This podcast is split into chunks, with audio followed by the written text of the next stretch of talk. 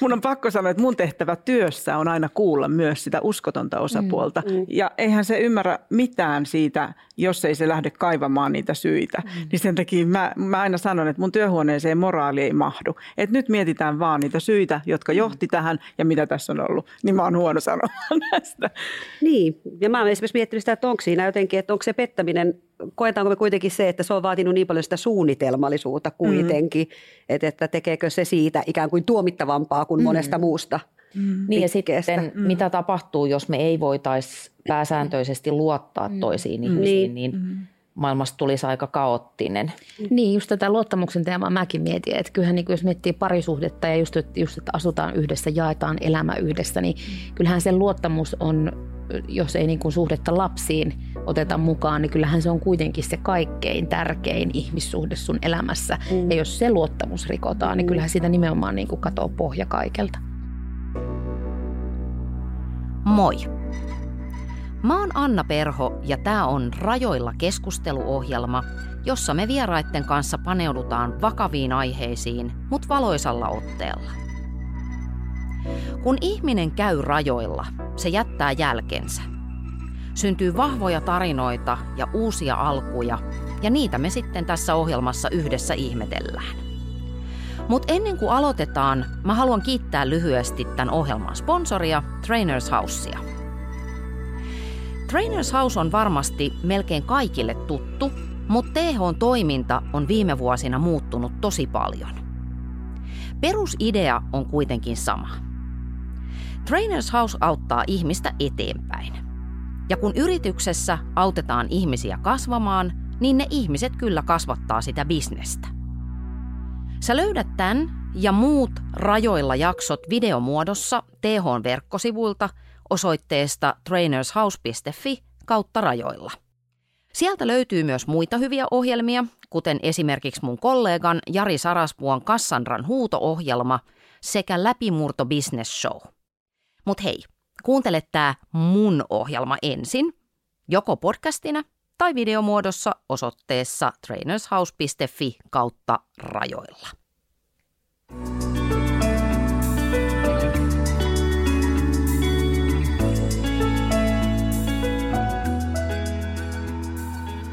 Joka viidennen avioeron syy on puolison uskottomuus. Mutta voiko uskottomuuden antaa anteeksi? Mitä pyörii pettäjän mielessä ja millaiset syyt uskottomuuteen johtavat? Entä kannattaako tunnustaa, jos pettää? Näistä aiheista mä keskustelen tänään Marianna Stolboun, Satu Miettisen ja Hanna Kinnusen kanssa.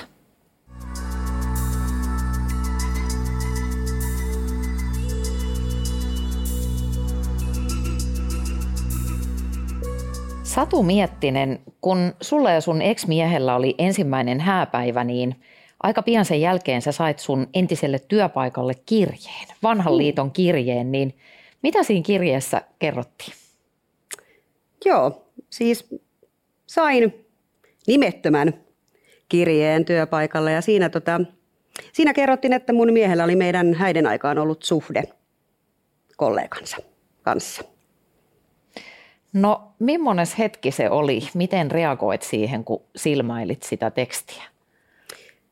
Mm, pysäyttävähän se on. Että et kyllähän siis vaikkakin, sanotaan, että vaikka olisi ollut pelkoa jo ennestään, niin onhan se tosi kova shokki.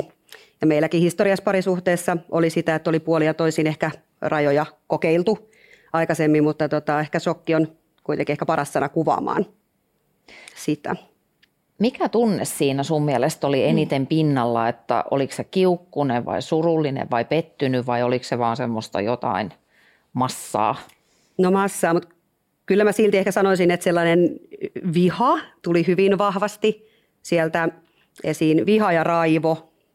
Ja tota, ehkä se sen jälkeen tuli se semmoinen pettymys siitä, mm. että näinkö tämä meni. Joo.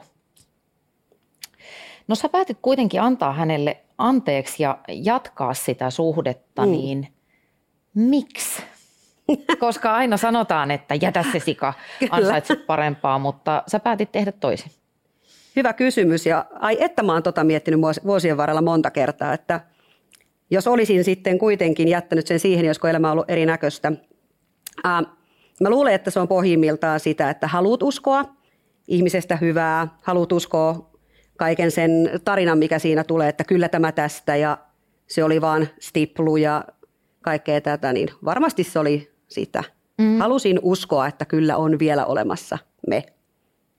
Oliko siinä jotain sosiaalisia paineita, että kuitenkin vasta vuoden verran naimisissa, niin ajatteletko jälkikäteen, että siinä oli ehkä jotain semmoista, että no ei näin nopeasti voi erota tai? Mm, no varmasti jo sitäkin, mutta tota, me oltiin toisaalta siinä kohtaa oltu 11 vuotta parisuhteessa jo, eli en mä, en mä tiedä, että olisiko se siinä kohtaa ollut oikeastaan se ratkaiseva. No sitten kun sä olit selvinnyt siitä shokista, niin sittenhän sä päätitkin mm. maksaa potut pottuina ja alkaa kosto pettää, niin kuin tämän termin määrittelit, niin mitä siinä sitten tapahtui? Millaista meininkiä se oli? Mm. Mä monta kertaa miettinyt, että miksi sitä piti alkaa tekemään, jos ei sitä sitten tuonut sinne kotiin tiedoksi. Uh, mutta tota, mulla oli hyvin vahva siinä semmoinen, että mä en jää tässä pelissä kakkoseksi. Se oli ehkä semmoinen ensimmäinen. Ja kun siinä tulee tosi vahva tunne siitä, että mä en ole riittänyt ja mä en ole kelvannut ja musta on pakko olla jotain vikana, niin tota, kyllä toinen ehkä semmoinen omaan, oma motiivi ikään kuin siinä oli siis se, että piti todistaa itsellensä, että mä vielä kelpaan mm. jollekin. Mutta tota, se oli, että mä muistan, muistan vielä sen ajatuksen, että mä en tässä kakkoseksi jää ja tästä syystä sitten määrä oli aika kova. Saiko siitä sitä tyydytystä, mitä me kuvitellaan, että kostamisesta noin yleisesti ottaen saa? En. Mä oon oikein mutustellut sitä jälkikäteen, että mitä siinä tapahtui, niin kyllä mä koen, että siinä oli ehkä sellainen jännä vallan tunne. Mä en tiedä, onko valheellinen vallan tunne, mutta vallan tunne kuitenkin. Tämä on nyt muun kontrollissa. Mulla ei ole mm. kontrollia siihen, kun se puoliso pettää, mutta mulla on kontrolli siihen, että mä teen tämän ja jos se tietäisi, niin mä satuttaisin. Niin se ehkä, mutta se oli aika vahingollista. Mä siihen aikaan aika paljon käytin päihteitä liikaakin ja tosi moni näistä kostopettämiskeikoista, jos näin nyt voi sanoa, niin oli kuitenkin sitten tällaisia baarikeikkojen yhteydessä tai muuta vastaavaa, niin ei se nyt kauhean, ei se nyt varsinaisesti ollut mikään semmoinen nautintojen tie. Niin, oliko se enemmän just sitä kostamista tai jonkunnäköistä suorittamista kuin aidosti tämmöistä inhimillistä lämpöä, mikä tämmöisiin kohtaamisiin voi Kyllä, joo, joo, sisältyy. ehdottomasti just näin, joo. Sitten pikkuhiljaa susta kehkeytyi tämmöinen elokuvien hahmo, klassinen mustasukkainen vaimo, joka mm. etsiskelee kuitteja ja tutkii taskuja ja ajelee miehen perässä ympäri kaupunkia. Mitäs löytyy? Ihmisestä tulee hirveän taitava siinä kohtaa, kun alkaa epäilemään, että – tota, mä oon jostain kumman syystä tullut sairaaloiden ylpeä siitä, että mä muun muassa arvasin hänen vaihdetun salasanansa silloin aikanaan. Käsittämätöntä. Eikö? Ja mä päättelin silloin, että ton ikäinen mies, mikä se on, lempijääkiekkojoukkue, syntymävuosi kokeillaan ja mediat olivat auki ja kännykkä myös. Ja tota, tota, sieltä tosiaan löytyi sitten tällainen uusi tuttavuus täältä sosiaalisesta mediasta, mutta ei mitään sen kummempaa jälkeen, eli sieltä ei voinut ihan hirveästi vielä päätellä. Ja mä sitten tosiaan otin puhelimen käteen ja Fonektasta etsin tiedot ja lähdin ihan tarkistamaan, kun oli tämmöinen klassinen iltasalikeikka ja siellä se oli miehen auto parkkipaikalla. Öö, mikä siellä paikan päällä sitten odotti muuten kuin tämä, hmm. tämä auto? Mä tietenkin, kun olin katsonut se osoitte, niin mä että mä menen ovelle katsomaan, että onko täällä paikan päällä ketään. Ja sattuivat tulee itse asiassa samalla oveavauksella ulos yhdessä tämän daamin kanssa sieltä asunnolta. Eli kohdattiin sitten siinä ovella kaikki kolme iloisesti. No siinä ei sitten oikein enää ehkä selitykset auttanut. Ei.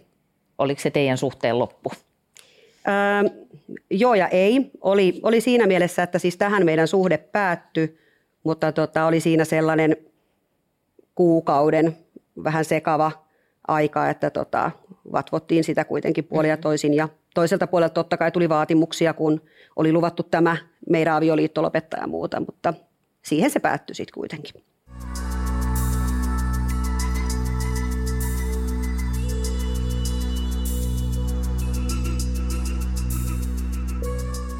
Hanna Kinnunen, sä sait myöskin aikanaan kirjeen kotiin. Niin mitä siinä sun kirjeessä luki? Se oli 2000-luvun alkua, että siitä on jo jonkin verran aikaa ja siihen aikaan läheteltiin kirjeitä aika paljon, koska oli aikaa ennen, elettiin aikaa ennen somea. Mä tulin illalla töistä kotiin ja, ja avasin oven ja eteisen lattialla oli läjäpostia ja päällimmäisenä oli keltainen kirjekuori, jossa oli mun nimi ja osoite, mutta tuntematon käsiala. Ja tota, jostain syystä, kun mä avasin sitä kirjekuorta, niin mä rupesin aavistamaan, että se sisältää jonkun sellaisen viestin, jota mä en haluaisi saada. Ja niinhän se oli. Se oli kirje sellaiselta, mä olin itse silloin päälle parikymppinen nuori nainen, niin tota, tämän kirjan lähettäjä oli mua muutaman vuoden nuorempi, vähän alle parikymppinen nuori nainen, joka kysyi multa siinä kirjeessä, että sä asut tällaisen nuoren miehen kanssa, että onko se todella hänen kämppis? Että onko se totta, että te olette kämppiksiä, mutta nukutte samassa sängyssä, samassa osoitteessa – että hän on viettänyt viikonloppuja siinä asunnossa, kun sä oot ollut pois ja hänelle on kerrottu, että te olette kämppiksiä, mutta hän on ruvennut vähän epäileen tätä. Ja se oli siis kirje mun silloisen poikaystävän salarakkaalta. No, millainen shokki se oli se hetki, kun sä luit sen kirjeen, että tuliko se ihan puskista? No tuli ja ei tullut.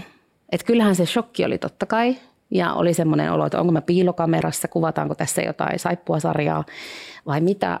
Mutta mä olin muutaman kuukautta aikaisemmin sanonut sille poikaystävälle, että ihan ilman mitään tavallaan vihjeitä, vaan täysin intuition perustuen, että mulla on semmoinen fiilis, että sä petät mua jonkun nuoremman mimmin kanssa.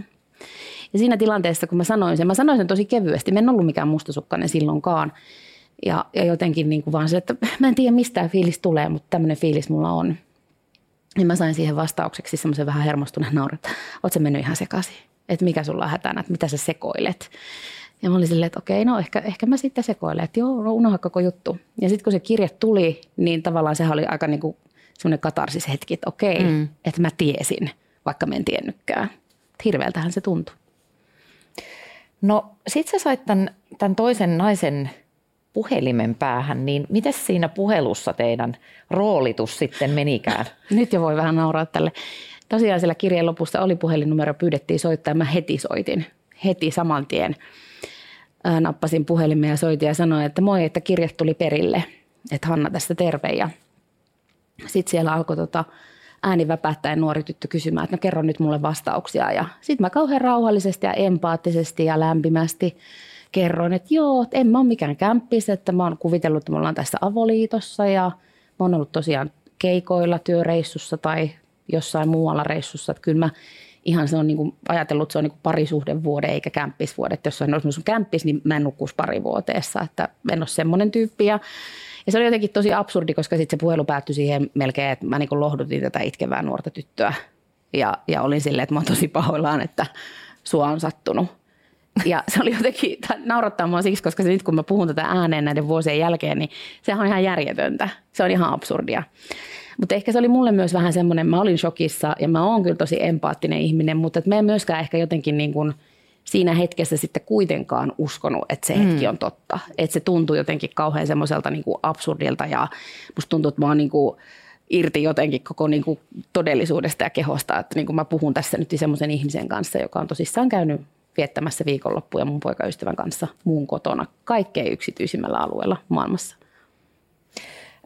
Sä sanoit, kun me juteltiin etukäteen, että nyt kun sä katsot taaksepäin tätä kaukaista tapahtumaa, niin se sun mielessä kytkeytyy jonkunnäköiseen rajattomuuteen tai semmoiseen ylikiltteyteen, niin mitä sä tarkoitat sillä? No mä tarkoitin ehkä ennen kaikkea sitä hetkeä siinä puhelussa, kun mä lohdutin tätä vierasta ihmistä. Mm. Et jotenkin kun nyt kun mä ajattelen että miten, miten siinä niin kuin tilanteessa ehkä niin kuin voisi olla odotetumpaa reagoida, niin olisi ollut se, että mä olisin ollut tosi vihainen. Mä olisin kysynyt ne kysymykset. Mä olisin ollut, niin kuin, kyllähän mä kysynkin kysymyksiä, että kuinka monesti sä oot käynyt, milloin viimeksi sä oot käynyt ja kaikkea tällaista, mutta, mutta tavallaan mä tarkoitin sillä sitä, että, että mä olin niin kuin ylikiltti ja sillä tavalla rajaton, että mä laitoin itteni sivuun ja, ja tota, en enää tekisi niin. Mm. Mutta silloin siinä hetkessä se tapahtui niin. No miten sitten tämä sun eksä, niin olitko silloin enää kilttityttö, kun tapasit hänet tämän kirjan jälkeen? No hän tuli itse asiassa kotiin sen puhelun aikana, siellä loppupuolella. Ja hän näki jotenkin mun ilmeestä, että hän jotenkin arvasi, että kenen kanssa mä puhun. Ja hän tuli ja repäsi sen kirjeen mun kädestä ja yritti piilottaa se ja oli aivan tietenkin shokissa. Ja sitten kun se puhelu loppui, niin kyllä se, kyllä se kiltteyskin sitten loppui. Että kyllä se oli tietenkin aika järkyttävääkin riitelyä ja, ja, ja semmoista niin kuin jotenkin hysteeristä tenttaamista, että kerro mulle kaikki likaisetkin yksityiskohdat ja, ja, ja jotenkin tosi repivää, tosi raastavaa päälle parikymppisten, kuitenkin vielä niin kuin tosi nuorten ihmisten. Mm. Totta kai se tuntui siltä, että sydän revitään irti rinnasta. Mm. Ja tota, riitelyksihän se meni ja sitten siinä yritettiin jonkun aikaa jotenkin niin kuin etsiä jotain tasapainoa, että pystyisikö tästä vielä jatkaa, mutta sitten sitten tota, yhden viikonloppureissun jälkeen mä tulin kotiin, niin sieltä oli sitten lähtenyt puolet tavaroista ja äijä oli muuttanut sitten mm-hmm. pois sieltä ja sen jälkeen me ei ole nähty koskaan. Muuttuiko sun maailmankuva tai ihmiskuva jotenkin tämän episodin seurauksena? No muuttuja ei muuttunut. Et hetkellisesti mä menetin kyllä täysin uskoni parisuhteisiin, mutta en menettänyt kyllä koskaan uskoni rakkauteen. Et, et sillä tavalla joku kuitenkin semmoinen perus itseluottamus ja itsetunto siellä pohjalla piti, mutta sitten lopulta sitten niin kuin kuitenkin kurssissa ja, ja järjissä niin sitten pohjimmiltaan, mutta kyllä sitä eroamisvaihetta seurasi aika railakas sinkkukausi ja otettiin sitten niin kuin siinäkin kohtaa ehkä vähän rajattomasti ilo irti vapaudesta, mutta tota, mut, äh, joo, muuttuja ei muuttunut.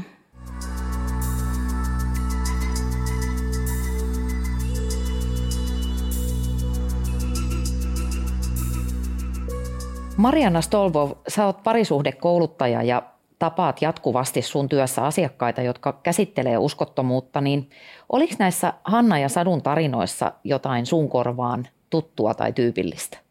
Oli. Siis ensinnäkin se, että siihen ei tavallaan voi koskaan varautua. Se on aina matto revitään niin kuin jalkojen alta, vaikka mitä olisi jotain merkkejä tai intuitiota, niin siihen ei voi. Että se sattuu aina ihan mielettömästi.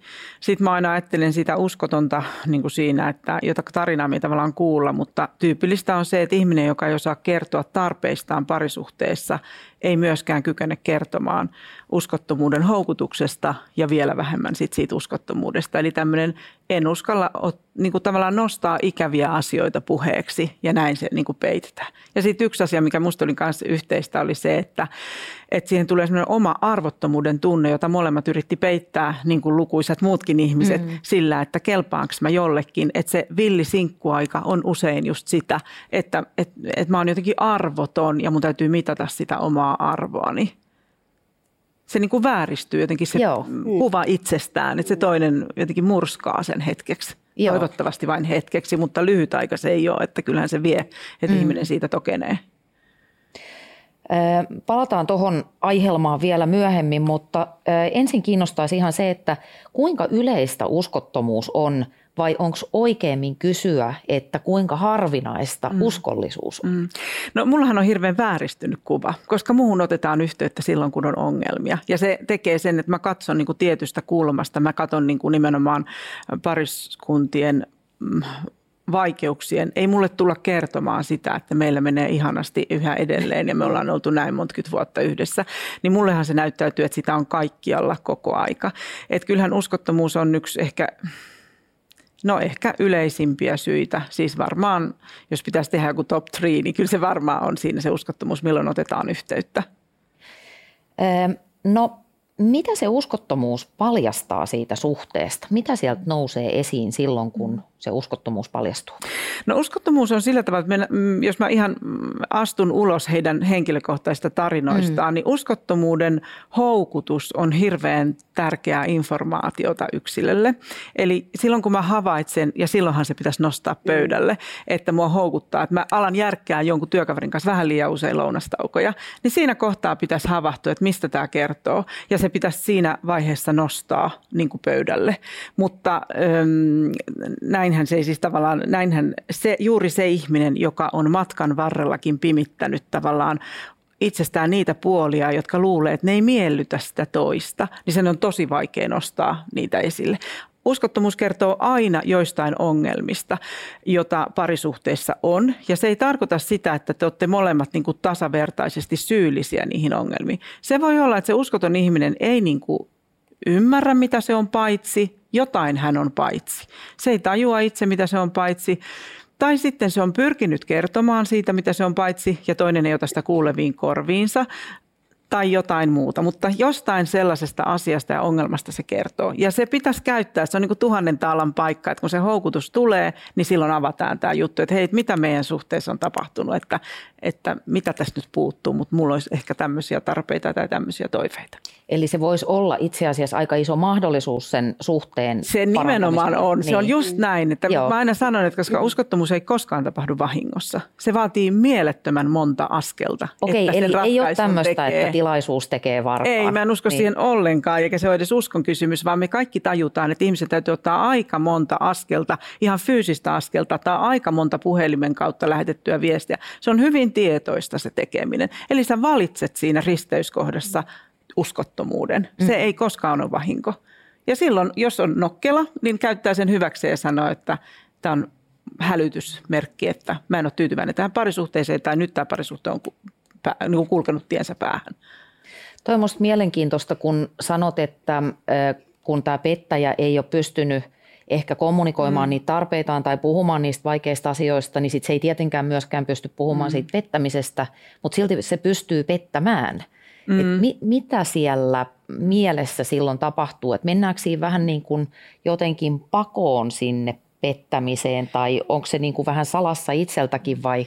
No sekin on semmoista oman arvon nostoa. Et mm. uskot, esimerkiksi tämmöisille ikään kuin äm, kroonisesti uskottomille ihmisille, niin se on yleensä hirveän huonon itsetunnon merkki. Ja voi olla, että tällä parisuhteella jo osaa ei karpaa. Että se on niin kuin paljon vanhempaa perua. Aina mun mielestä uskottomuudella on tosi syvät juuret. Osa niistä juurista liittyy tähän kyseiseen parisuhteeseen, osa muihin parisuhteisiin ja osa ihan niin kuin lapsuudesta saakka. Et, et, mitä huonompi itsetunto ihmisellä on, sen enemmän se vaatii ympäristöltään ihailua.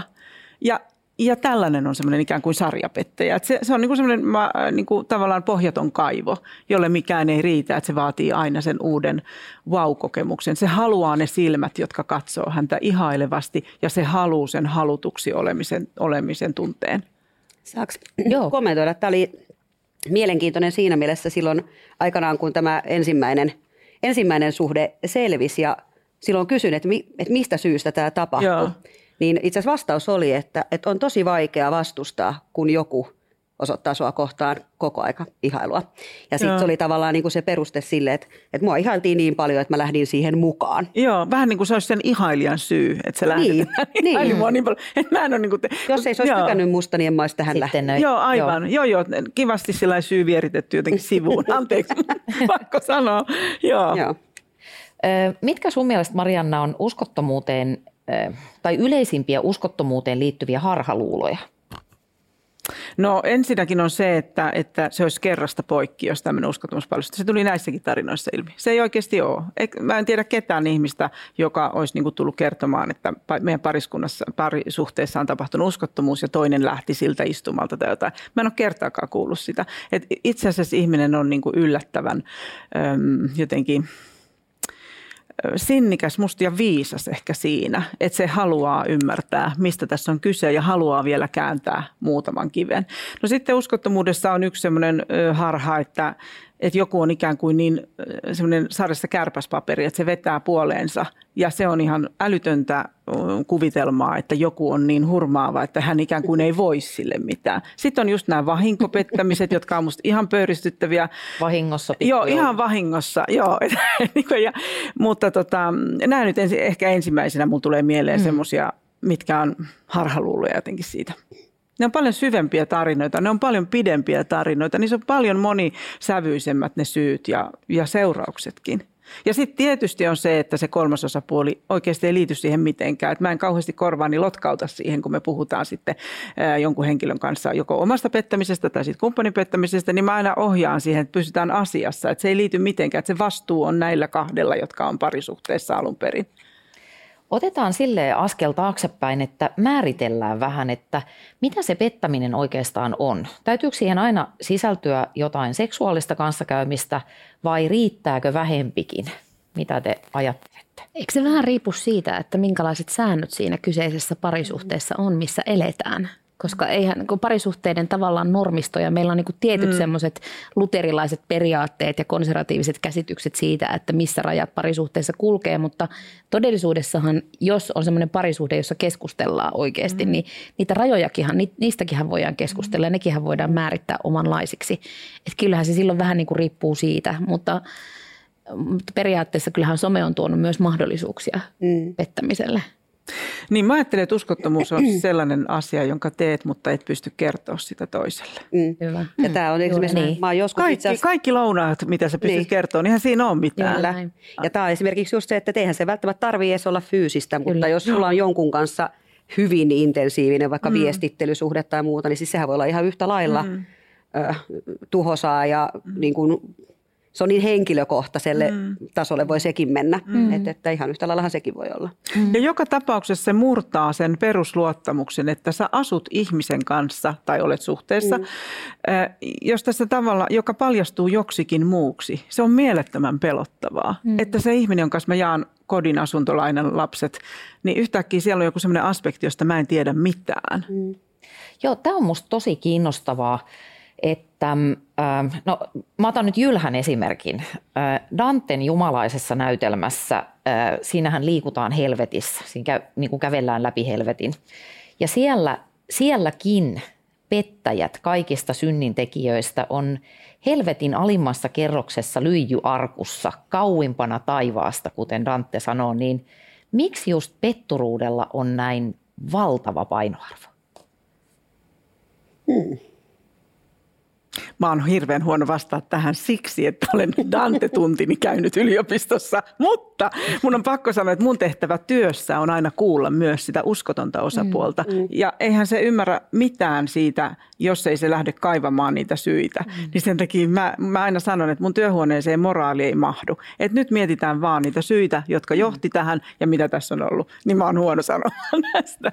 Niin, ja mä oon esimerkiksi miettinyt sitä, että onko siinä jotenkin, että onko se pettäminen koetaanko me kuitenkin se, että se on vaatinut niin paljon sitä suunnitelmallisuutta kuitenkin, mm. että, että tekeekö se siitä ikään kuin tuomittavampaa kuin mm. monesta muusta mm. Niin ja sitten mm. mitä tapahtuu, jos me ei voitaisi pääsääntöisesti luottaa mm. toisiin mm. ihmisiin, niin, niin mm. maailmasta tulisi aika kaoottinen. Niin, just tätä luottamuksen teemaa mäkin mietin, että kyllähän niin jos miettii parisuhdetta ja just, just, että asutaan yhdessä, jaetaan elämä yhdessä, niin mm. kyllähän se luottamus on, jos ei niin kuin suhdetta lapsiin – oteta mm. mukaan, niin kyllähän se on kuitenkin se kaikkein tärkein ihmissuhde sun elämässä. Mm. Ja jos se luottamus rikotaan, niin mm. niin kyllähän siitä nimenomaan niin kuin katoo pohja kaikelta. Mm. Niin, yksilitteisesti me haetaan parisuhteelta turvaa. Et yksi ihminen maapallolla on niin kuin meitä varten tuli mitä tuli ja silloin se on viety niin kuin kerralla. Just näin. Mm. Ö, voiko pettämistä koskaan sitten ottaa kepeästi, että, että silloin tällöin kuulee, että joku sanoo, että no sillä nyt on jotain juttua, mutta en mä – en mä siitä niin välitä, niin onko ihmisiä, joille pettäminen on vaan semmoinen sivujuonne?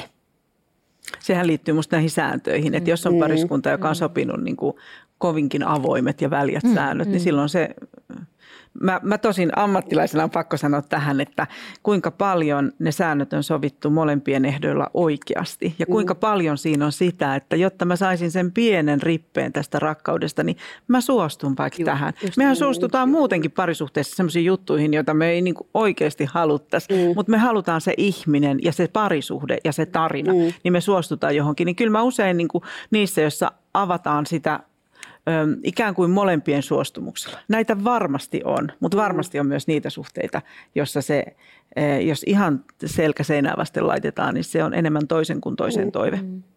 Niin ja sitten itsellä ei ole lapsia, mutta niissä sellaisissa suhteissa, kun niitä lapsia on, niin monesti kuulee tätä, että mutta kun lapset ja perhe ja halutaan pitää ehjänä se mm. perhe, jotenkin ajatus siitä, että meillä pitää olla mm. tällainen yhdenlainen perhemuoto ja siitä pidetään kiinni mm. hinnalla millä hyvänsä, niin mm. monesti siellä sitten on tämä, että jos sen on pakko sen toisen käydä, niin sen kun käy, kunhan tämä koti, mm. koti jo, pysyy. Jo, tämä on musta ihanaa, että sä sanoit tämän, koska tämä on sellainen asia, joka mä oon just niin kuin nostanut tosi paljon esille. Mua raivostuttaa se ajatus, että ihmiset ajattelee, että meillä, mm, me ei haluta niin kuin lapsille tavallaan jotenkin näyttää tätä. Mutta me halutaan näyttää kylmä, välinpitämätön, piittaamaton, mm. kolea, etäinen Näin. suhde. Mm. Musta se on järisyttävää. Niin kuin, että me halutaan, että ero ei jätä lapsiimme mitään jälkeä. Toivon, että jättää välittää. Eli mm. jos kohtelet kumppanesi huonosti, suhde voi päättyä eroon. Et se on todella ihmissuhde, josta pitää huolehtia ja toista ihmistä pitää lämmöllä ja kauniisti mm. kohdella. Jos sä opit, niin kuin kasvat semmoisessa ympäristössä, jossa vanhempien välillä on mieletön etäisyys, ei mitään lämpöä, ei mitään kunnioitusta, vaan kylmyyttä ja naljailua, niin kyllä mä väitän, että aika kova vastuu tästäkin, tästäkin voisi ottaa. Mm. Joo, eli voidaan niin kuin tässäkin lähetyksessä hyvästellä se kaunis ajatus, että lasten takia. niin, niin. Joo. niin, ja sanotaanhan sitä, että niinku yksi, yksi niinku parhaita lahjoja, mitä voi lapselle antaa, niin on hyvä parisuhde. Mm. Tai sitten jos se ei toimi, niin se, että sitten erotaan. Mm. mm. Että se on niinku, tavallaan se ilma on puhdasta ja mm. tervettä. Mm. Siinä perheessä oli se perhemuoto, mikä vaan. No, niin, ja me opetetaan niin. meidän lapsia niin. koko aika siitä, niin. miten niin kuin lähimmäistä ja kumppania kohdellaan. Mm.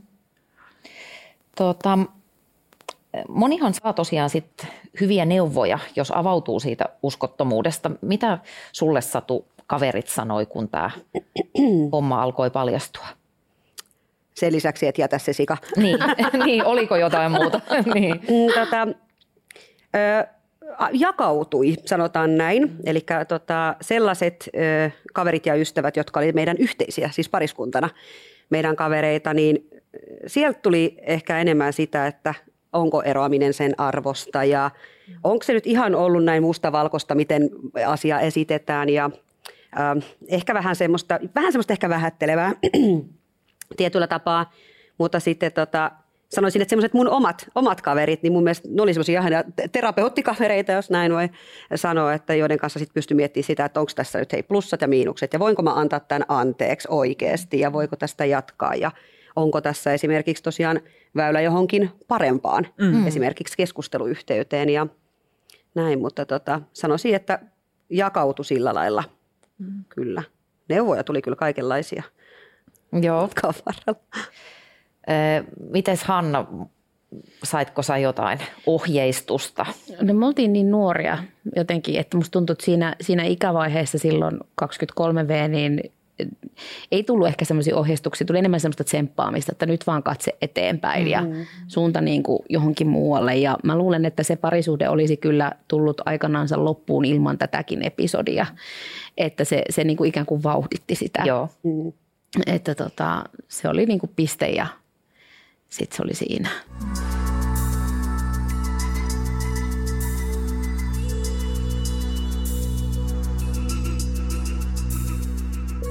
Onko petetyksi tuleminen jotenkin häpeällinen kokemus? Just sitä kautta, että mä en, mä en niinku riitä tolle tai mm. no, totta mä en tarpeeksi. Kyllä kanssa.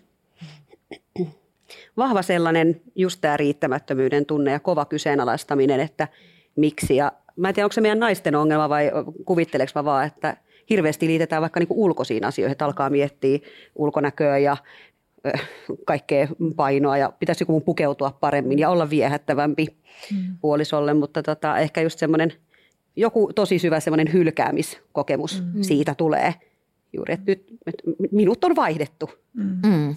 Joo, tämä on hirveän tärkeää taas niin kuin työssä se, että mun täytyy saada ihmiset ymmärtää, että joskus uskottomuudessa on kyse semmoisesta selkeästä identiteettikriisistä. Mm. Että se ihminen ei ole tavallaan tuntenut itseään, kun se on aloittanut tämän suhteen. Kun sä sanoit, että katse eteenpäin ohjasivat monet, niin mä aina suuntaan taaksepäin, että miten tämä suhde lähti liikkeelle mm. ja mitä siinä on niin kuin tavallaan ollut mikä se persona on jotenkin ollut, joka siihen suhteeseen on asettunut. Mm. Koska joskus voi olla niin, että tavallaan kumppanille ei osaa aika arpaa. Että tämän ihmisen on käytävä tämä. Se ei ole ollut niin kuin omana itsenä sun kanssa, se ei ole uskaltanut olla. Mm. Sitten se lähtee jotenkin metsästä sitä, että kuka mä oon ja mitä mä haluan. Ja vaikka sä olisit seissyt päälläsi, niin sä et olisi ollut tarpeeksi hänelle, mm. koska hän hakee jotenkin niin kuin itseään. Se on, niin. Anteeksi, niin. Joo, se oli jotenkin mulle itsellekin silloin aikana iso oivallus tavallaan just se, että kun mä taas niin kuin – jo koin häpeää, mutta ennen kaikkea mä jotenkin syyllistin itteeni siitä, että miten mä olin niin tyhmä, että mä en tajunnut. Mm. Että mun olisi pitänyt tajuta Joo, tämä, että ei. ihminen toimii näin, mutta eihän se ole mun vastuulla. Ei. Niin tavallaan se oivallus, että se ei ollutkaan mun vika. Joo. Se on ollut mulle tosi semmoinen iso Joo. ja niin vapauttava Joo. oivallus kyllä Joo. aikanaan. Miten tämä vaikutti teidän itsetuntoon sitten silloin tai tuleviin suhteisiin, että millaisella – millaisina naisina lähditte siitä sit eteenpäin matkaa jatkamaan? tosi ristiriitainen jotenkin tuo ajatus, koska silloin kun se suhde loppui, niin samaan aikaan kun ajattelin, että olen arvoton ja ruma ja en kelpaa kellekään, niin siitä tuli hirveästi siitä vähän niin kuin vihasta voimaa myöskin, mm. että pystyy aloittaa semmoisen just sen villin sinkkukauden, tämä oli siis nyt sitten eron jälkeen tietenkin, eli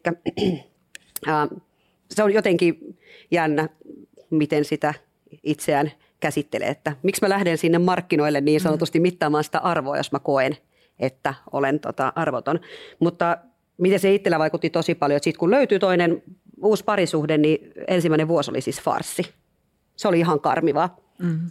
Mä tein kaikki ne samat asiat, mitä mä tein sen edellisen suhteen loppuvaiheessa, niin sen ensimmä, tai suhteen mm-hmm. ensimmäisen vuoden aikana. Vakoilut, en luota, mm-hmm. ei tässä tule mitään, toi lähtee kuitenkin kanssa. Mm-hmm. Niin tota, kyllä se niin kuin sitä sai kantaa mukana. Mä menen kylmät väreet, koska mulle kävi ihan samalla tavalla, että, että se ensimmäinen vuosi nykyisen aviomiehen kanssa oli sellainen, että, että mä olin, mä olin niin kuin haavanlehti, mä vapisin ja kun hän oli ollut kavereiden kanssa baarissa, niin mä soitan hänelle, kun hän asumme siis eri osoitteissa siinä alkuun, niin mä soitan hänelle aamulla varti yli kahdeksan ja herätän sen sieltä, niin kuin, että kenen kanssa sä oot siellä ja se on sille aivan niin kuin unenpöppörössä mennyt neljältä nukkut. Hanna, mä oon, mä oon yksin täällä, että tuu tänne, että anna mä nukun hetkeä, tuu tänne. Ja, mm. ja, ja tota, jälkikäteen vuosien päästä niin on kyllä monta kertaa puolisolta myös pyytänyt anteeksi ja kysynyt, että miksi et sä lähtenyt – et mä, olin, mm. että mä, mä en tajunnut sitä silloin itse, mutta tavallaan että mä en ollut tosissaankaan valmis vielä sille uudelle parisuhteelle. Mm. Mutta mä olin valmis sille, että mä, mä en halunnut niin kuin missata sitä rakkautta, mikä sitten tuli vastaan. Mm. Mutta se, että niin kuin, sitten mun mies on vaan sanonut sille, että hän näki jotenkin koko ajan sen sun ytimen ja hän vaan halusi antaa sulle aikaa. Mm. Ja onneksi hän antoi, koska sitten loppui hyvin kaikki hyvin. Mutta just toi identtinen, että se ensimmäinen vuosi, niin se oli farssi mua alkoi naurattaa, koska mä kysyin kanssa, että minkä takia sä jäit katsomaan sitä. Niin. Että kun toinen hyperventiloi mm. pienestäkin narahduksesta, niin mutta toi on siis se, mitä työtä mä teen. Mä teen siis ihmisten kanssa sitä työtä, että mä sanon, että jäitte te yhteen mm. tai erositte te, niin tämä täytyy selvittää, mitkä asiat johti tähän suhteeseen. Ja tähän suhteeseen on johtanut sellaiset tekijät, joihin molemmat osapuolet on vaikuttanut. Mm. Se ei tarkoita, että teillä olisi niin 50-50 vastuut, että miksi toinen on uskoton, mutta molemmat on tuonut siihen yhteiseen liemeen semmoista tavaraa, että se, se soppa, mikä siitä syntyi, johti tähän uskottomuuteen. Ja kun ne askelmerkit jotenkin tunnistaa, mitä vaikka palkitsee puolisossaan, mistä huomauttaa puolisossa, mi, mi, millä tavalla riitelee, miten itse ottaa asioita puheeksi, niin sitten alkaa tuntea itseään myös parisuhteen osapuolena ja pystyy erottaa, että tämä uskottomuus liittyi tämän parisuhteen käsikirjoitukseen. Et se oli tavallaan alusta asti siihen kirjoitettu, koska ne toimintamallit oli meillä nämä ja me uskallettiin tähän asti, mutta tota me ei enää uskallettu vaikka paljastaa tai jotain. Ja, ja silloin pystyy erottamaan, että se liittyy tiukasti tähän suhteeseen ja on ihan eri lähteä jatkosuhteisiin, koska musta se on just surullisinta, jos kaataa, teillä ei käynyt niin, mutta mm. jos kaataa niitä uusia suhteita niiden vanhojen selvittämättömien juttujen takia. Öö, no sitten vähän tämmöinen iltapäivä lehtimäinen kysymys, että mitkä ovat tyypillisimmät pettämisen öö, merkit? Mistä Mistä voi ehkä lukea, että jotain on meneillään? Intuitiosta. gut feeling. Ja sitten se voikin olla, että se gut feeling pohjautuu joihinkin sellaisiin viesteihin, jotka sitten jälkikäteen osoittautuu, että okei, että se olikin sitten se joku viesti puhelimessa, joka olikin sitten jotain muuta, mitä luuli. Toi on siis joo, hyvä. Mä koen, että mulla oli, varsinkin silloin kierroksella numero kaksi, niin oli hyvin vahva tämmöinen, mutta tota, kyllä mun mielestä on ihan semmoisia niin selkeitä, oikeitakin merkkejä, että päivät venyy. Että, tai sanotaan näin, että jos ne ylityön ja treenien määrät olisi pitänyt paikkaansa, mitä silloin tuli kalenteri, niin meillä olisi ollut talous hyvin erinäköinen ja olisi kyllä siippakin varmaan näyttänyt mm. hyvin erilaiselta. Et että kun kotota lähdetään kuudelta aamulla ja tullaan jatkuvasti kahdeksan jälkeen illalla, niin onhan se silloin selvää, että ei tämä nyt ole niin normaali rytmiä rytmiä enää. Mm. Ja kyllä mä kiinnitin huomioon tämmöiseen yhtäkkiseen, että, jaha, että uusi paita, ikinä ei ole vaateostokset kiinnostanut tai ö, hirveän ö, kova tällainen oman ulkonäköön kiinni, huomioon kiinnittäminen, niin tota, kyllä sitten jälkikäteen oli kaikki selviä merkkejä, vaikka siinä hetkessä ehkä osannut kuin vähän ihmetellä, että mikäs nyt on mm. homman nimi. Voi kun ne osaisikin antaa, mutta mähän tiedän tarinoita, joissa on toisaalla toinen perhekin, mm. että, että ne voi kestää vuosia. Että et tavallaan kyllä totta kai semmoinen, mä aina sanon, että paras piirre puolisossa on helposti luettavuus, että ole helposti luettava toiselle, että sen ei tarvitse miettiä mitään, vaan on tavallaan sillä kirkas ja läpi kuultava, mutta oikeasti ihan uskomattomia uskottomuustarinoita on. No millaisia punaisia lippuja parisuhteessa voi havaita, jotka ei, ei ehkä ole vielä pettämistä, mutta joka voisi niin kuin ennakoida sitä, että nyt tämä suhde ei ole menossa oikeaan suuntaan? No mä sanon yksinkertaisesti, että kiltit ovat kaikkein katalampia. Eli toisin sanoen ihminen, joka ei juurikaan nosta asioita. Me usein palkitaan ihmistä, joka on jouheva, mutkaton ja mukava. Ja sitten kun mä lähden niin kuin tavallaan aina kysymään, että mikä sua alussa viehätti tässä ihmisessä, niin sieltä no, nousee hirveän usein kauhean positiiviset niin kuin piirteet, että se ihminen on osannut huomioida sun ja jotenkin ollut niin kuin tavallaan ei millään tavoin törppö, vaan nimenomaan sellainen, joka mm, jouhevasti kaikki kulki, koska hän oli juuri se, joka ei nostanut ongelmia esille. Eli tavallaan mä en koskaan tunne, kenen kanssa mä oon. Eli jos sä et, jos sä et pääse, niin sen toisen sisin ei aukene, kun mun mielestä riidat on aina ihmisten niin semmoisia mm, tosi tärkeitä rasteja, jossa me paljastutaan, ketä me ollaan, mitä me pelätään, miksi me suututaan tästä asiasta, ketä me niin kuin tavallaan intiimisti ollaan. Jos tällaisia konflikteja ei ole ja ihmiset ei paljasta, ketä ne on, niin silloinhan me ollaan jonkun näytelmän kanssa naimisissa. Mm. Joo. Se on yksi asia, joka tuuppaa tavallaan, joka mut herättää erittäin suuren huolen. Eli äh, ulkoa käsin – tämmöiseltä tasaisuudelta ja rauhalta ja konflikti. Joo, semmoinen konflikti välttäminen niin. kaikin niin. keinoin. Niin musta se on niin kuin jotenkin, että et kun kaksi aikuista ihmistä menee yhteen, niillähän on omat näkemykset, omat mieltymyksensä. Niin se, joka niin kuin tavallaan reippaasti kertoo, sehän ei tarvi olla niin kuin raastavaa riitaa ja toista loukkaavaa, mm. vaan se, että sä selkeästi tiedät hänen mielihalunsa. Mutta se, joka on kivasti aina samaa mieltä sun kanssa, niin silloin mä olisin tosi huolissani. Terveisiä kaikille kotiin. niin. kun niin. katselette sitä kivaa puolisoa niin siinä niin. sohvalla. Mä kerron semmoisen niin. asian, Joo. että mulla oli tämmöinen 37 vuoden avioliitto, jossa, jossa oli sitten lappu pöydällä yhtenä kerran, että lähden tänään enkä tule enää kotiin. Se ei tossa, todella koskaan käsitellyt tätä asiaa tämä ihminen puolisonsa kanssa.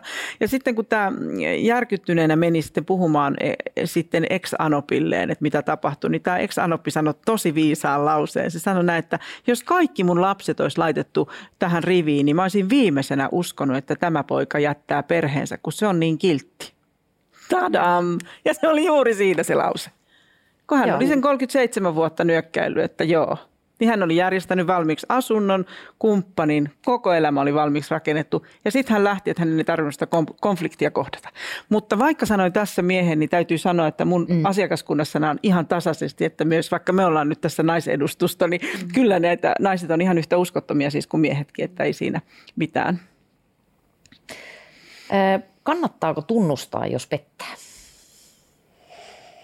Niin, kun mä huomaan, että mun niinku semmoinen – jotenkin, mä en tiedä voinko mä olla tätä, tai olenko mä niin tätä mieltä siksi, että mä en koe, että mun tarvitsisi tässä nykyisessä parisuhteessa niin edes niin kuin miettiä tätä asiaa.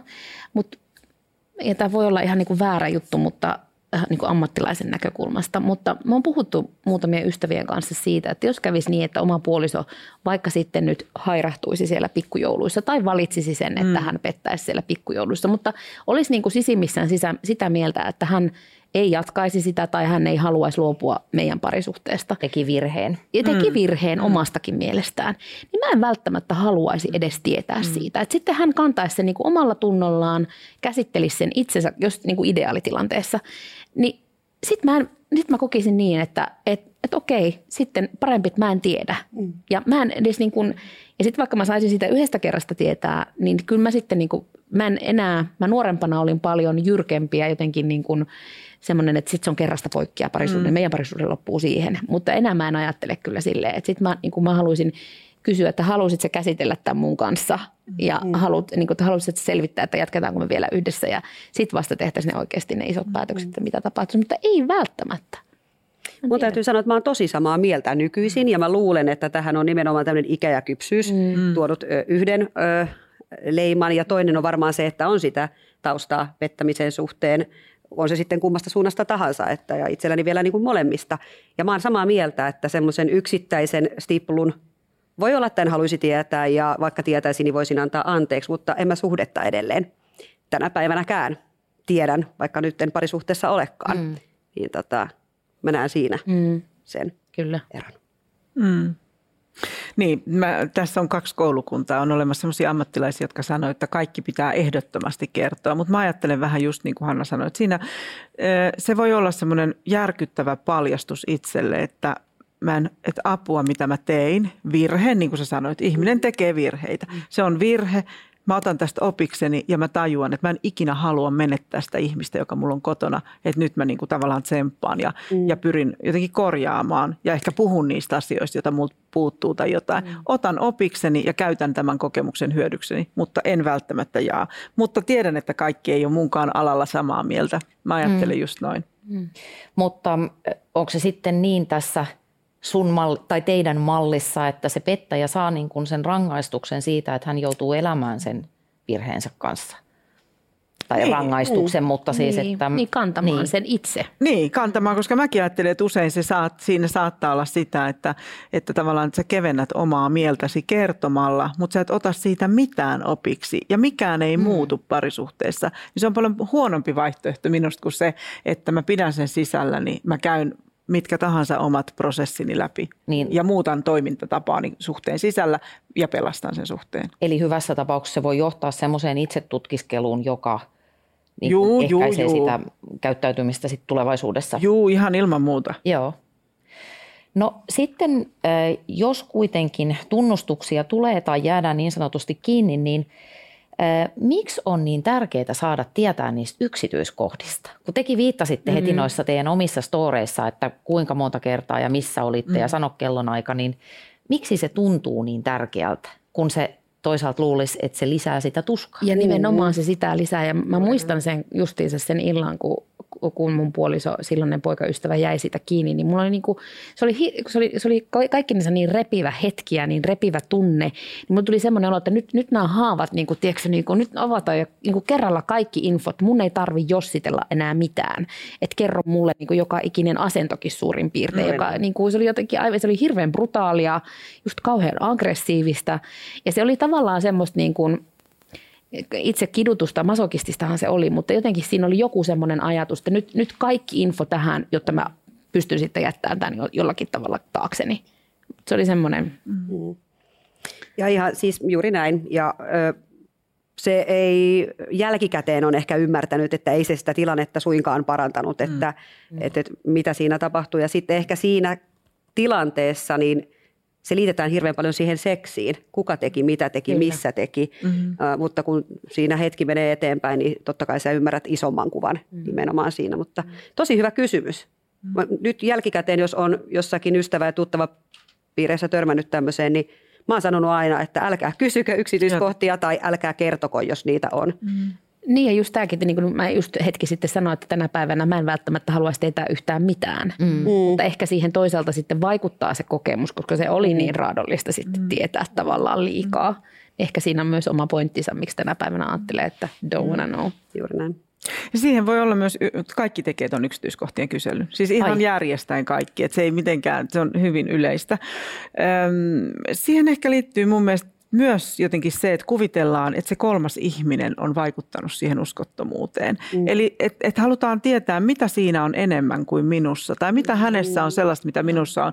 Kun se fokus pitäisi taas olla siinä, että mitä sulta puuttu tässä suhteessa. Mitä sellaista oli, mitä mä en antanut tai mitä sä et kertonut tai mitä sä kaipasit. Mitä, olit sä sit sitä haluttuksi, just kumpi teistä sanoi siitä, että, että kun kokee olevansa mm. niin kuin haluttu, sä taisit sanoa Joo. jotenkin ihailtu. Että et kerro, mitä sä oot ollut paitsi. Et se, et pitää niin tarkka röntgenkatseen tuoda siihen teidän kahdenväliseen suhteeseen, eikä vähäkään välittää siitä, mitä on tapahtunut. Mutta varmaan sen kautta ihminen haluaa ymmärtää sen, että mikä tässä on se, mitä mä en pystynyt antaa. Mm-hmm. Sä mainitsit tämän kolmannen osapuolen, niin mitä te ajattelitte näistä toisista naisista? No sä nyt vähän kerroitkin. Vähän niin kuin niinku- säälinkin. Niin, tai oli niin kuin, joo.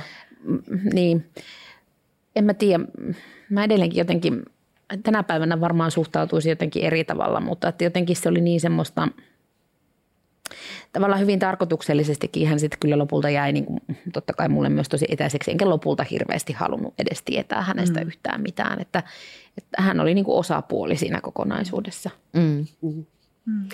Mä itse taas silloin ö, molempien tapausten kohdalla niin hyvin vahvasti syyllistin näitä naisia. Ajattelin, että he ovat vähintäänkin yhtä syyllisiä, jos ei jopa syyllisempiä kuin tämä minun puolisoni, joka tähän on huijattu mukaan, vaikka kyllä sen sitä aika nopeasti ymmärsi tietenkin, että vastuu on oikeasti minulla ja hänellä ja vastuu on nimenomaan siellä parisuhteessa, mutta se oli ehkä siinä – joku kieltotila, kun on päällä, niin se on helppo ajatella, että se on se kolmas Totta osapuoli, joka on. helpompaa. Niin, on. Että, että ilman sitä kolmatta osapuolta niin ei näin olisi tapahtunut, vaikka fakta on se, että olisi tapahtunut mutta jonkun toisen kanssa. Mm. Että, että, joo. Silloin syyllistin ja nykyään ymmärtää mm. eri tavalla. Niin mä aina sanon just näille ihmisille, että älä edes mieti sitä kolmatta, että sillä ei ole mitään merkitystä. Se ei ole mm. kukaan teidän suhteen kannalta. Se olisi voinut olla ihan kuka tahansa. Että mm. älä todellakaan nosta sitä jotenkin jalustalle tässä storissa. Toi on kiinnostavaa. Mm. Mm. Sehän on paljon helpompi asennoitua, kun silloin sulle sanotaan, että se ei ole kukaan. Mm.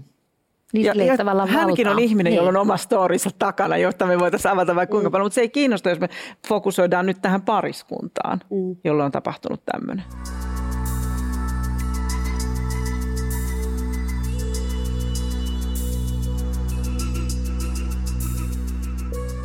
Miten pettämisestä sitten pääsee yli? Että kun, kun on niitä parisuhteita, joissa – on uskottomuutta ja sitten oikeasti annetaan anteeksi ja jatketaan ehkä vähän lujempina matkaa, niin mitä pitää tapahtua, että se mahdollistuu? No ensin siinä pitää ymmärtää ne uskottomuuteen johtaneet syyt, koska muuten jos me ajatellaan, että tämmöinen voi tapahtua milloin vaan, odottamatta, missä tahansa, ilman mitään logiikkaa, niin me ensimmäisenä kaivetaan siitä se logiikka. Ja aloitetaan ihan siitä, että kun te tapasitte, mihin te ihastuitte toisissanne, että mikä logiikka on niin kuin johtanut tähän. Sitten pitää olla oikeasti kiinnostunut sitoutumaan siihen, pyytämään tavallaan anteeksi ja siitä huolimatta, että pyytää anteeksi, niin sietää toisen vihan purun, toisen surun käsittelyn ja kaikki ne pelot ja epävarmuudet, mitä siihen liittyy. Ja sitten toisen on jossain kohtaa annettava anteeksi, jos haluaa sitä suhdetta jatkaa. Että sitä loputonta, sehän voi olla niin kuin vuosien semmoista keikkumista siinä, mm. joo, mutta silloin. Ja se on niin kuin ymmärrettävää, mutta mun mielestä mä aina kannustan, että purkakaa kaikki se viha, mikä teillä on. Ei välttämättä siihen kumppaniin, mutta löytäkää se vihanpurkukeino, että te jonnekin puratte.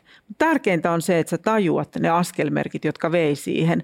Pyydetään anteeksi, sitoudutaan siihen, annetaan anteeksi ja annetaan aikaa. Koska luottamus rakennetaan hirvittävän pitkällä aikajänteellä, mutta se hajotetaan kerralla. Ihan hetki riittää. Mm. Ja sitten se kestää taas vuosia rakentaa mm. uudestaan. Niin ja itse esimerkiksi silloin, kun sitten tuli tämä uusi parisuhde mm. tämän tota, jälkeen, niin vaikka se ensimmäinen vuosi oli ihan karmiva, niin mä joudun ihan tekemään siis sen päätöksen itseni kanssa, mm. että mun on pakko luottaa, mm. koska mä en pysty tuota henkilöä kontrolloimaan, mm. eikä sitä pysty seuraamaankaan koko aika. Mm. Jos hän päättäisi mua pettää, niin hän tekee sen keinolla millä mm. hyvänsä. Ja tota, se oli tavallaan hirveän vapauttavaa myöskin ehkä mm. tietyllä tapaa mm. luopua siitä, koska sitten se jättää kuitenkin se pettäminen, niin vahvat jäljet. Mm. Ja tämä mun puoliso tulee nyt neljä vuotta, he valehtelin viisi vuotta, kun hän menehtyi itse asiassa. Mä jäin sitten hänestä okay. vielä leskeksi sitten myöhemmin ja silti mä olen edelleen sitä mieltä, että pahinta mitä minulle on tapahtunut minun parisuhdehistoriassa on ollut tämä pettämisepisodi. Ja se on mun mielestä niin kuitenkin ollut jännä mittari itsellekin, mm. että siinä kohtaa sit, jos tapahtuu kaikenlaista muutakin ikävää, niin silti mä palaan aina sinne pettämiseen. Mm. Ja miksi niin jotenkin tapahtuu ja se on ehkä jotenkin kohdistunut minuun niin eri tavalla. Mm. Mm. Niin se on. Sä sanoit, että, että sit sä vaan päätit, että mm. tämän, tämän on loputtava tämän kyttäämisen. Ja toihan on helppo ymmärtää paperilla, mutta mm. miten sä siinä onnistuit? Kun ei se ole varmaan mm. ihan helppoa.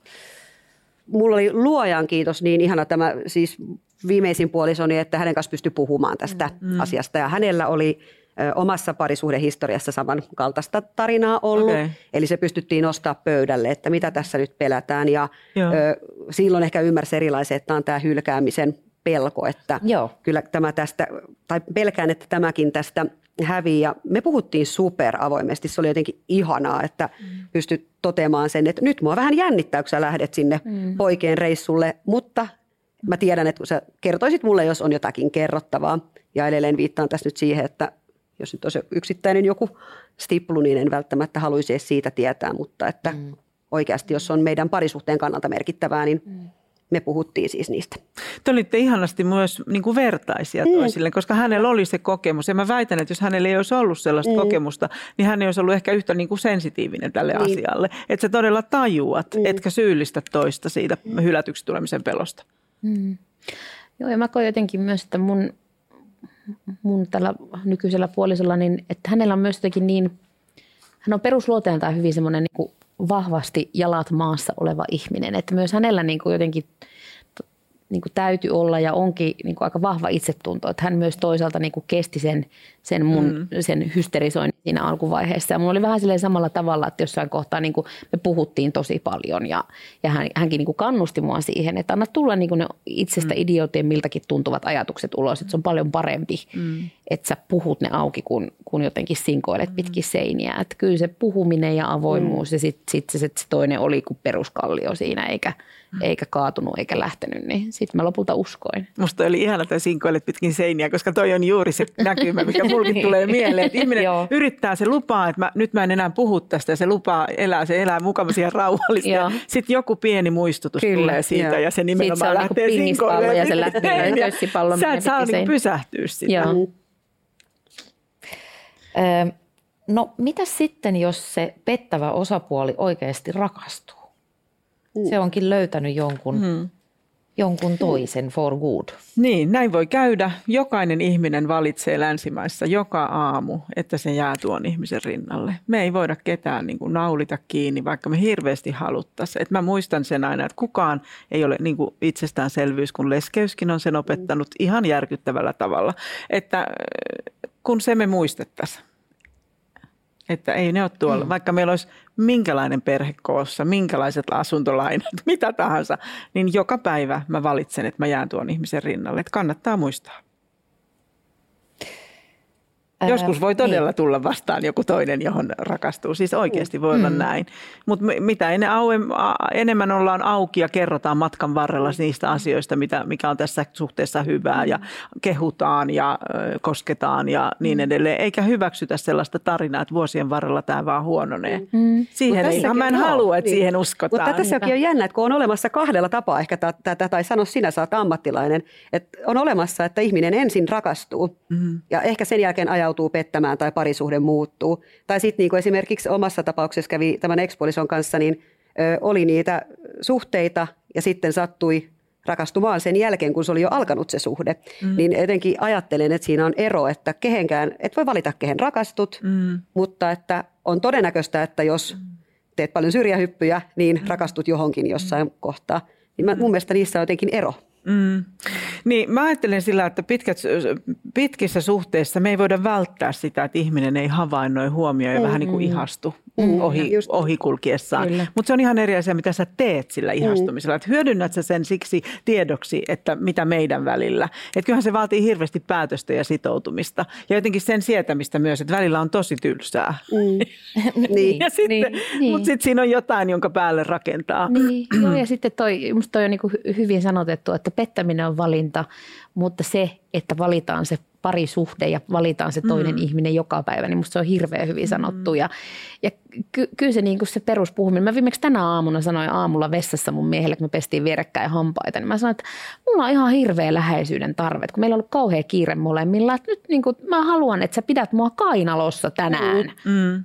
niin kuin, ja sitten sit se oli silleen, no hyvä kun sanoit, että hän on seiskan jälkeen kotona, niin, niin katsotaan sitten Netflixiä yhdessä. Mm. Että tavallaan se, että, että niin just se, että myöskin mm. puhuu siitä, niin kuin niistä, mä huomaan, että mulla on hirveän tärkeää puhua myös niistä pienistä asioista, mm. just tuosta, että anna mulle halaus, mm. mä tarvin sen mm. nyt. Et se... Niin mä en yleensä ymmärrä, että mikä on semmoinen asia, mitä ei voi sanoa niin, tavallaan kumppanilleen. Et, et, et, sehän on se juttu, että me tiedetään, kenen kanssa me asutaan. Silloin ei mm. kauhean kovia yllätyksiä pitäisi tulla. Niin, mutta se onkin ällistyttävää, että, että miksi joistain asioista sä pystyt tuntemattomalle ihmiselle niin kuin hölisemään ihan tosta vaan ja mm. avata koko sydämesi ja sitten sille kaikkein rakkaimmalle se sama asia onkin jostain syystä vaikea sanoa. No tietenkin, kun silloin sulla on kaikki pelissä siinä. Silloinhan sä Niin. yrität just kiillottaa kilpeäsi ja esittää sitä parasta itsestäsi. Ja silloinhan se just on niin kuin vaikeinta. Sitten mä myös aina sanon sen, että mitä vähemmän meiltä on pienenä kysytty, että kerro kulta, miltä susta tuntuu. Mitä sä itse nyt toivoisit? Mitä vähemmän meiltä on tätä kysytty, sen vähemmän me ollaan tietoisia, mitä me ollaan paitsi. Ja jos me ei olla tietoisia, mitä me ollaan paitsi, ei me osata kertoa sitä meille, meidän kumppanille. Ja sitten me kuvitellaan, että se, mitä me oltiin paitsi, olikin toi uusi kollega. Se ei Joo. ehkä ollut näin. Joo. Toi oli mun mielestä myös tosi mielenkiintoinen lause, minkä Marianna sanoit, että, että miksi meillä on semmoinen oletus, että ensin rakastuu, siis on tämä kaava, että rakastuu Joo. silmittömästi, prinssi tai prinsessa löytyy, mennään naimisiin ja sitten kaikki lähtee Alaspäin. Alaspäin. Joo, järkyttävä. ja sitten kasvamme yhdessä erilleen. Jotenkin niin kuin hyväksytään se, että no, Mm. ei, niin kuin, että ei, ei, ei tämä niin kuin enää, että nyt se huippuhetki on mennyt. Joo, se on Joo. hirveän surullista, että ihmiset ei tavallaan esimerkiksi anna, joskus ei anneta aikaa vaikka tutustua johonkin ihmiseen, koska se pitää heti niin kuin kolahtaa. Mm. Se on ihan käsittämätön mm. logiikka. Että ensin kolahtaa, ollaan täällä ja sitten loppuelämä onkin sitten vaan sitä alaspäin. Ja kaikissa muissa asioissa me ajatellaan, että vuosi vuodelta me tullaan niin kuin tavallaan osaavimmiksi, mm. siis lukuisissa Totta. muissa asioissa, mutta seksuaalisuudessa esimerkiksi pariskuntien välillä, että no se nyt vaan menee sitten tällaiseksi. Mm. Ja tämä on musta asia, että mä yritän aina niin kuin kapinoida vastaan, että älkää hyväksykö tällaista tarinaa. Että päinvastoin, että jos me tunnetaan joku ihminen, ensinnäkin meillä on turvallinen suhde siihen, niin me voidaan olla ihan omina itsenämme. Ja jos se oikeasti hyväksyy meidät sellaisia kuin me ollaan, niin me voidaan niin kuin sekoilla ihan mitä tahansa sen suhteen sisällä. Ja tämähän niin kuin vuodet antaa tähän sen mahdollisuuden. Mutta tuossa on myöskin, toi, jotenkin tulee mieleen se, että kun koet, että se on se turvallinen se suhde ja mm. pitäisi siihen toiseen luottaa, niin sitten kun tulee esimerkiksi tällainen pettämistapaus, mm. niin se antaa vähän tilaa myöskin sellaiselle, että kun esimerkiksi kysyt siltä kumppanilta, että mitäs vipinää on meneillään, niin tulee aina se vastaus, että mitä sä sekoilet, tai sä oot hullu, mm. tai muuta. Mm. Niin Mm. Jos sä itse oletat olevasi siinä turvallisessa parisuhteessa mm. ja tämmöinen keskustelu avataan, niin sähän uskot sitä. Mm. Että toi sanoo mulle, että sä olet nyt se, joka tässä sekoilee. Mm. Niin jotenkin mä... Niin sähän et voi, mehän ei voida tarkistaa niin. Niin. sen toisen puhetta. Juuri näin. Se on ihan totta. Et onko meillä semmoinen kumppani, joka on matkan varrella nostanut äm, niin kuin tavallaan tämmöisiä tunnekysymyksiä mm. itse esille vai ei? Tämäkin on semmoinen asia, johon kannattaa mm. kiinnittää huomiota. Että, että arv, äh, niin kuin tavallaan, onko minulle helppo tulla puhumaan? Arvostanko ihmistä, joka kertoo mm. itsestään? Tavallaan riisuu niin kuin sielultaan itsensä mulle mm. paljaaksi. Vai pysyykö meidän keskustelu jollain tietyllä etäisyydellä tai tietyllä tasolla? Mm. Et, et kyllä siihen kannattaa tehdä sellainen röntgen katsaus siihen, että millainen se meidän suhde on ollut ja minkälaista mulle on ollut tulla kertomaan juttuja. Vai oliko oikeasti niin, että mä en itse asiassa tiennyt, kuka se ihminen pohjimmiltaan oli? En voi tietää, miten on ollut kunkin tarina. Sittenhän meillä on myöskin semmoinen vähän niin kuin jopa yhteiskunnallinen viritys, että ähm, toisaalta niin kuin, äh, ihaillaan tämmöistä, ju, juuri tämmöistä niin kuin romanttista rakkautta ja tätä, tätä ihanaa, ihanaa rakastumista. Ja sitten pidetään sitä niin kuin semmoisena ideaalina, sitä rakastumisen tunnetta, joka siis ymmärtääkseni on ihan verrannollinen aidosti psykoosiin. Että sun, mm. sä oot vähän niin kuin harhaisessa tilassa ja sitten kun se arki alkaa, niin sit se ei olisi enää jotenkin sitä oikeet. Mm. Ja jolloin se vähän niin kuin ruokkii semmoista FOMOa, että fear of missing outia, että mitähän tuolla – tuolla vaareissa mahtaa olla meneillään, kun mä oon täällä kotona katsomassa. Ei siellä ole mitään, ei hätää. Niin, se on ihan samanlaisia. Been there, done that. Ihan Ei siellä sama. Mutta siis rakastuminenhan on sitä, että me niin kuin tavallaan ollaan silloin kiinnostunut, kiinnostuneita ja meitä vetää puolensa se mielikuva siitä ihmisestä. Mm. Ja mitä vähemmän se ihminen, joka meillä on vastassa, esittää mielikuvaa ja on aidosti oma itsensä, niin sen vähemmän me pudotaan ja sen vähemmän me kiistellään. Koska riidathan tulee tämmöisistä pettymyksistä, että asiat ei mene niin kuin mä halusin niiden menevän. Eli mitä enemmän me ikään kuin bluffataan alussa, niin sen suuremmat riidat meitä odottaa. Tämähän on aika yksinkertainen matemaattinen systeemi, jota alkaa ajatella. Mutta mitä, mut harvalla on pokkaa ja rohkeutta olla todella oma itsensä, koska jos se haluaa sut, niin se esittää vähän parempaa koko ajan, se on. Eli sun viesti on, että puhu ja puhu totta. Ei ainoastaan puhu, koska mä myös sanon, että puhuminen on yliarvostettua. Että kaikki se, monelta sä tuut töistä kotiin, millä ilmeellä sä tuut ovesta sisään, katsotko sä toista, kosketko sä toista, hirvittävän monet asiat kommunikoi sitä turvan tunnetta ja sitä rakastetuksi tulemisen kokemusta perheen sisällä. Että se ei ole vaan se puhuminen, joka tosiaan on tärkeää. Mutta ei saa sekoittaa sitä paljon puhumista ja sitten niin kuin oikea minä puhetta. Että joku voi puhua koko ajan siitä, että meidän parisuhteessa on kaikki pielessä, me ei koskaan tehdä, meillä on niin vähän lähestystä. Se puhuu sulle 15 minuuttia siitä, se ei sano itsestään mitään. Ja toinen sanoo lyhyestä virsi kaunis, että mä oon aina kokenut tosi ahdistavana sen, että mökille pitää aina kutsua ne samat vieraat. Mä haluaisin joskus olla sun kanssa kahdestaan. Mm. Yksi lause, paljon enemmän kerrottu kuin 15 minuutin puhe. Et mm. Vähän täytyy olla tarkkana siitä, mitä puhutaan. Öm, mitä hyvää uskottomuudesta seurasi teidän elämää? Sinisilmäisyys on hävinnyt. Mä väitän ainakin, että mua ei tässä asiassa pysty samalla lailla enää huijaamaan kuin joskus aikaisemmin. Mm. Oli se siis niin iso itsetutkiskelun paikka myös, että kyllä mä koen, että siinä kasvoi tietenkin mm. tosi paljon itse. Ja ehkä sellainen suhtautuminen ylipäänsä parisuhteisiin ja yhdessä elämiseen jonkun kanssa muuttuu. Että se sellainen täydellisyyden tavoittelu tietyllä tapaa just hävi, just nämä tämmöiset prinsessatarinat, mm. että, että ei, ei ole olemassa sellaista kuin täydellinen parisuhde tai ei ole olemassa täydellistä ihmistä. Ja ehkä mä sitten totesin vielä semmoinen sietokyky tai anteeksi annon mm. kyky, niin tota, varmaan tuli sitä kautta kanssa. Mä koen, että mä oikeastaan rupesin kasvamaan aikuiseksi vasta sen kokemuksen jälkeen. Mm. Et, et, ja siihen johti myöskin se, että se tosissaan myös pakotti tutustumaan itteensä se kokemus. Ja, ja musta tuntuu, että mä oikeastaan niin kuin paketoinut sen, sen kaiken vasta ihan muutama vuosi sitten mun omassa terapiaprosessissa, jos mä, niin kun mä menin sinne, niin mä luulin, että mä niin kuitenkin vähän sivulauseessa sanoin mun terapeutti, niin oli mulla silloin parikymppisenä se pettämiskokemus. Mm. Hän oli että ootapa. ja sitten menikin puoli vuotta, että puhuttiin aika paljon pelkästään siitä ja, ja, ja se oli tosi hyvä, koska sitten tavallaan mä niin kuin sain niin kuin viimeiset semmoiset syy-seuraussuhteet just vaikka semmoiselle ylikiltteydelle tai, mm. tai rajanvetojen tarpeellisuudelle mm. ja rajojen puuttumiselle ja kaikille, että että tota, kyllä se käynnisti musta sen aikuiseksi kasvamisen prosessin ja sitten se semmoisen minään tutustumisen mm. prosessin, joka sitten ehkä niin kuin, ainahan se jatkuu se, se minään tutustuminen ja kehittyminen ja oppiminen mm. ja kaikki, mm. mutta että kyllä se, ja kyllä mä toisaalta mä koen, että mä oon oppinut myös sen kokemuksen jälkeen niin kuin anteeksi annon merkityksestä tosi paljon. Että kyllä mä, mä, mä, mä, multa ei ole koskaan pyydetty anteeksi. Mm. Mä en ole nähnyt sitä ihmistä yli 20 vuoteen kohta. Mutta silti mä oon antanut hänelle anteeksi. Mä oon antanut myös mulle itselleni anteeksi. Mm. Että et mä oon niinku vapauttanut itteni myös siitä. Ja se on ollut tosi tärkeä kokemus ja semmoinen oivallus myöskin. Että mm. että, että semmoiset niin kuin tapa... Mitä sä edes annoit anteeksi? No Hänelle vai itselleni? Itselle. Mm. Itselleni mä annoin anteeksi niin kuin sen, että mä, mä olin tosi ankara myös just se, niin kuin mä sanoin aikaisemmin, että mä, mä syyllistin itteni siitä, että mm. mä oon mm. ollut tyhmä ja mä, en, mm. mä oon luottanut väärään ihmiseen ja muuta. Niin, niin kyllä mä annoin niin kuin anteeksi itselleni sen, että, että, että mä oon ollut tosi nuori ja mä en ole voinut tietää Hyvä. ja mä ihan mm. turhaan kuormitin itteeni ihan väärillä asioilla. Mm.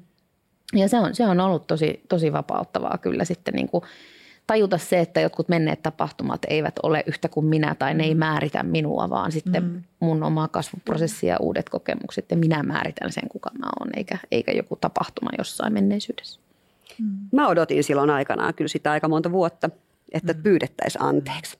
Ja itse asiassa nimenomaan vasta sitten, kun aikaa oli kulunut, että ikään kuin tilanne pölylaskeutunut ja vähän tilanne neutraloitunut, niin mä odotin sitä jotenkin pitkään, että joku päivä se vielä soittaa ja pahoittelee, että miten meni.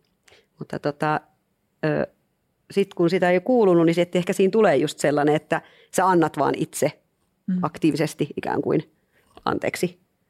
Joo, ja kun mäkin ajattelin, että en mä halua, että se, mä en halua roikkua kiinni siinä, Juuri koska mä, se, mulla ei ole mitään, niin kuin mä en voi sille mitään. Mm. Niin mä halunnut, että se, se ikään kuin roikkuu mussa. Mm. Mun äidiltä pyydettiin anteeksi. En mä tiedä kertooko se siitä, että me oltiin parikymppisiä, mutta mun äiti sai tekstiviesti, jossa luki, että mä oon tosi pahoillani. Mm. Mä en saanut. Se on aika jännää myöskin. Mm. Ja söpöö. Tavallaan, mm. joo. Onko nämä hyviä oppeja? No musta ylipäätään, mulla on itsellä vähän semmoinen elämänfilosofia, että miksi tämä juttu tapahtuu mulle. Tässä on nyt joku pointti, mun pitää tajuta mm. se. Et, et siinä, sinänsä musta just näin. Mä kuuntelin teitä niin keskittyneesti, että nyt mä en osaa vastata, koska mä ajattelin se just tuolla tavalla, että, että jotain, että siitä lähtee joku itsensä tutkimisen prosessi ja sellainen. Ja, ja kauhean musta ihanaa on toi, että sitä antoi anteeksi ja varsinkin itselleen, ettei ole mitään että mun olisi pitänyt tajuta. Ei ois. Mä olin nuoria, ihmiset on ihan käsittämättömän taitavia myös näissä, että, että niitä tapahtuu ikään kuin niin sanotusti parhaissakin perheissä, että ei, ei me voida kaikkea varautua. Kiitos teille. Kiitos. Kiitos. Kiitos. Kiitos kun kuuntelit tämän jakson. Mut löydät Instagramista osoitteesta at Anna Perho tai osoitteesta at Trainers House. Tämän jakson tarjosi Trainers House, jonka missiona on auttaa ihmistä eteenpäin. Sä löydät rajoilla ohjelman kaikki jaksot THn verkkosivustolta osoitteesta trainershouse.fi kautta rajoilla.